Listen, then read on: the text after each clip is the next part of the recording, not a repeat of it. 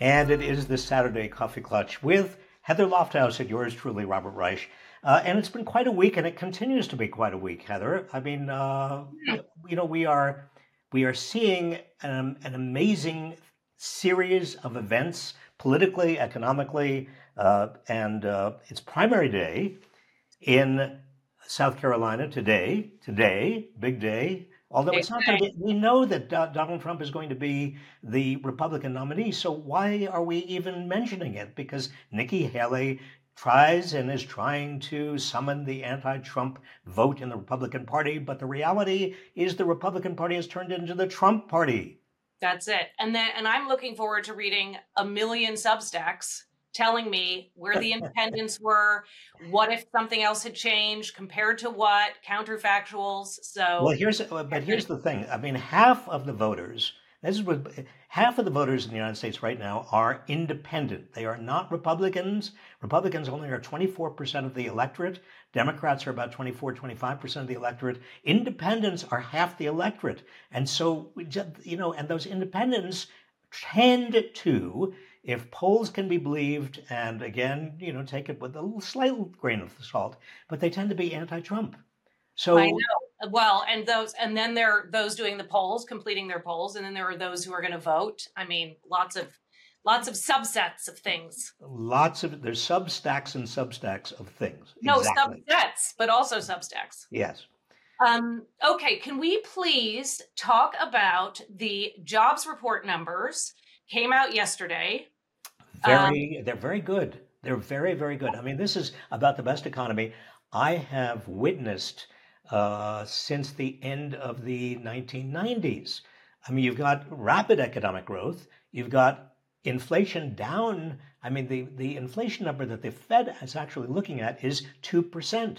Uh, and you have got uh, continued job growth. And I mean, everything you want, except for one thing that the Republicans are exploiting, and that is the fact that prices have not come down. Heather, right. why is it that prices have not come down? Eeny, meeny, corporate power. you, did I get it? You did. How did you know? Well, that's right. I, I mean, I, this, yeah. this is something mainstream media is not talking about, but they ought to be talking about uh, and Jerome Powell ought to be talking about, and Biden is starting to talk about, and that is that uh, you know we have not seen this degree of concentration of corporations in every market, and because they have that much corporate power, that much near monopoly power, they are able to raise their prices right. without uh, consumers leaving them. At right, least- and let's and let's be clear. This is I mean, the project, I mean, the trajectory is significant. So, corporate, I mean, corporations have always charged a lot for things, old news, but the amount that they are charging and the way they are doing this price gouging and the decisions they are making, not just based on supplies, right? But they are choosing to have these prices go up there was a report by Groundwork Collective which said over the past two years, um, prices have gone up by more be, or because of inflation 53% excuse me because of corporate pricing 53% um, is where that that rise is coming from It exactly. is and uh, you know we, we, we tend to think of all of the action being with the fed uh, now the fed uh, on wednesday was very very clear that it is it's not going to reduce interest rates. Interest rates are already very, very high in order to tame inflation. Uh, but prices are not falling. And you and I both know that they're not falling because corporations have the power, the monopoly power, to keep them high. Right. Would, the, the, logical consequence of that uh, is that you need antitrust enforcement uh, to bust up the big corporations, uh, to stop mergers, uh, to make the economy more competitive. Uh, so right. instead of listening to, you know, the Fed, we ought to be paying a lot of attention to the antitrust enforcers. Right. And you've said this before. Um, the Biden administration has some fabulous people working on this stuff. There is a lot of action in the anti monopoly space where there hasn't been. There's also action on junk fees. I mean, there's good stuff yeah, happening. But that's right. Monopoly, and, yeah. The Federal Trade Commission and the Antitrust Division of the Justice Department are where the action is in terms of getting prices back to where they should be. Right. Uh, but the Republicans are running with this particular, this is one little piece of the puzzle, but they're running with it. And this is why, you know, Trump is saying, oh, those those those figures that you don't trust the figures about from out of the Bureau, Bureau of Labor Statistics. Uh, and a lot of Republicans who are his allies are saying the economy is not nearly as good as it looks. Well, it is good. It is very good, except for this one issue that we've targeted just now. I know. Conspiracy theories abound. I mean, they really do. And around these numbers, around all the statistics, um, it's but of course it's a moving goalpost, right? I mean, either if the statistics work for him and the MAGA Republicans, they lean into them. Well, um, conspiracy conspiracy theories extend all the way to Taylor Swift. I mean, let's face it. If you yeah. want conspiracies, but we no. won't go there. No. No, let's not go there. Um, but you're right. But so it's wild, right? So we've talked about this. Uh, President Biden, you know, is not getting ample credit. I mean, we don't have time to go into this again for what he's doing in terms of the economy. One of, of reason for that is people don't feel it, right? Even though we talked about the numbers earlier, even some wages went up, right? I think it was hourly pay. I mean, not enough, but still, so positive things are happening. But he is, I mean, this is let's think about where he's had to come from. There's been a pandemic, and right now there are multiple wars going on, and this has been a horrible week. There are um, a drone strike, you know this, um, took out um, and killed three U.S. American soldiers, which is horrible. I mean, thousands of people are dying besides those three um, soldiers, and then the latest airstrikes. Tell us about that what's well, the, happening. I, I, the Biden administration does not want the Middle East to become a general war zone. Uh, and has been trying to confine the Israeli Hamas uh, conflict. Uh, but you can't really easily do that because you've got the Houthis uh, who are in Yemen. Uh, you've got uh, you've, you've got other groups that are supported by Iran and Iranians, and, and it's becoming a regional war. And of course, uh, let's let's face it, Ukraine is not that far away from the Middle East, um, and uh, and Putin uh, is is is clearly involved directly or indirectly. So you've got the Iranians, you've got Putin, you've got uh, now Biden, who is has authorized these strikes. They took place yesterday uh, in Iraq and in Syria. Uh, right. This is clearly in retaliation for those drone that drone strike that killed three American servicemen and injured many, many more. Uh, but where does this end, Heather? Yeah. I mean, I don't know. And also, how is it going to be used in US politics? I mean, secondary question. Um, it's been so interesting to watch how all of these wars are being weaponized. I mean, that sounds like a tautology. But, and, you know, what's happening in terms of Mayorkas and being uh, impeached? I mean, what's happening with that? Can you talk about Mayorkas, I mean, Mayorkas, the head of Homeland Security, Secretary of Homeland Security, is being impeached by the Republican House for what? For nothing, because they say he is too easy on the border.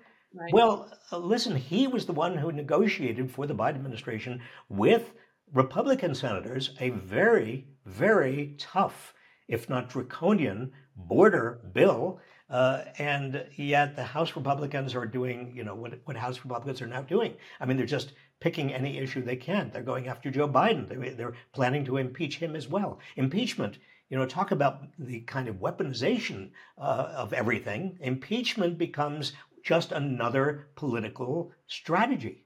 Right. Um, and you wrote a little bit about this this week, but in terms of um, the child tax credit, um, what is happening in it's trying to you know happen in a bipartisan way but what is what are you seeing with that?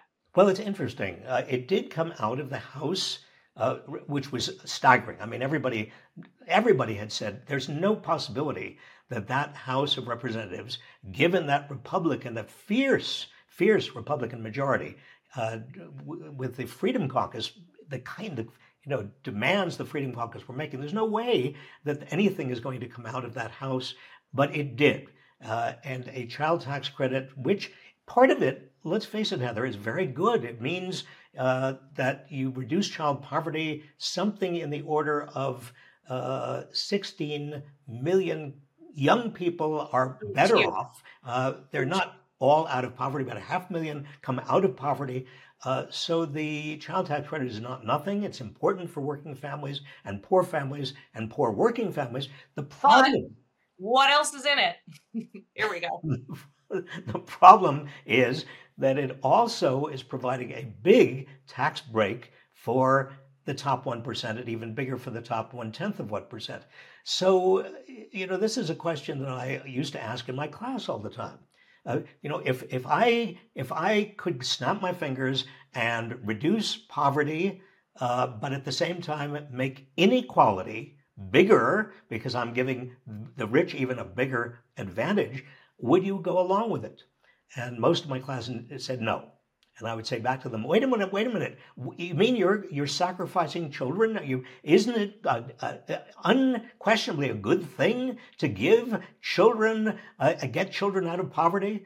Uh, yep. And but a lot of people say no, not if we're going to, not the, if the price is widening inequality and giving the very very rich even a big break, a bigger break. Well, I, your students at UC Berkeley said that, and then we've seen it online this week with a lot of people saying it, progressives, otherwise. Yeah, I mean, it's, it's interesting. It really does split um, the community, the Democrats, and a lot of progressives. Uh, but it's it's it's kind of an example of what we're getting uh, mm-hmm. from this Congress, and particularly right. from Republicans. The only way you get anything that's decent, uh, that's humane, is you combine it with something that's indecent and inhumane.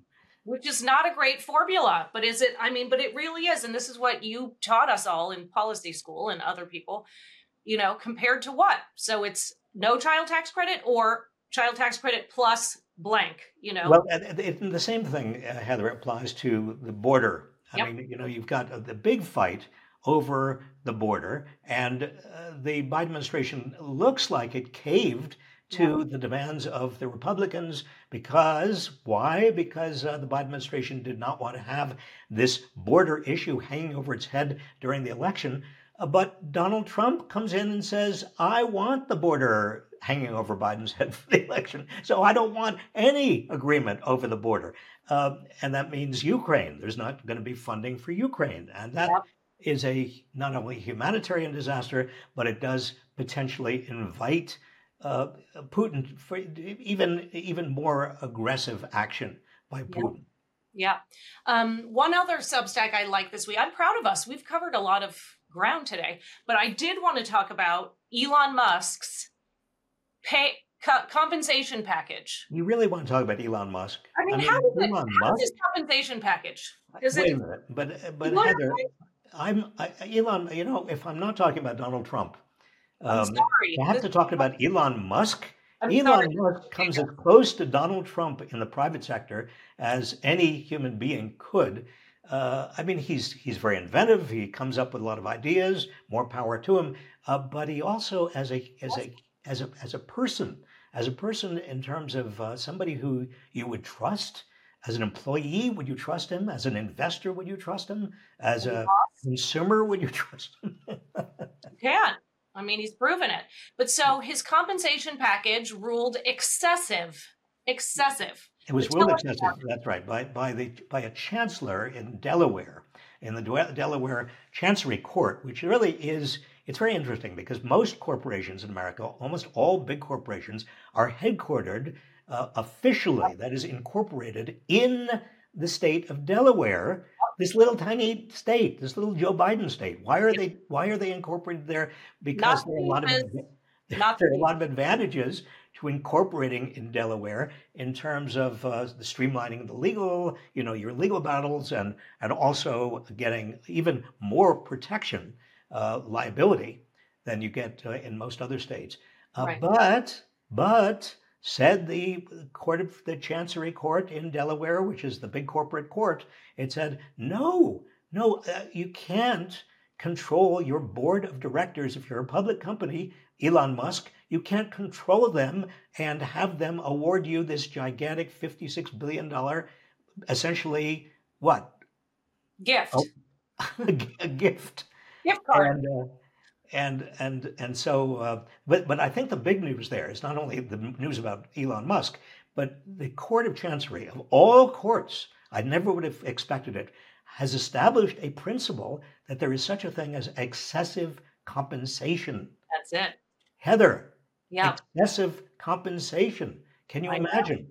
I can. I can. I can only imagine. What happens to Amazon and Jeff Bezos, and what happens to Mark Oh. Zuckerberg, and what happens to to Warren Buffett? And I mean, they must be running around looking, asking their lawyers, "Is my compensation justified? Is it excessive?" Well, more will be revealed, right? Is there going to be a threshold? I think you came up with the number, or somebody did that.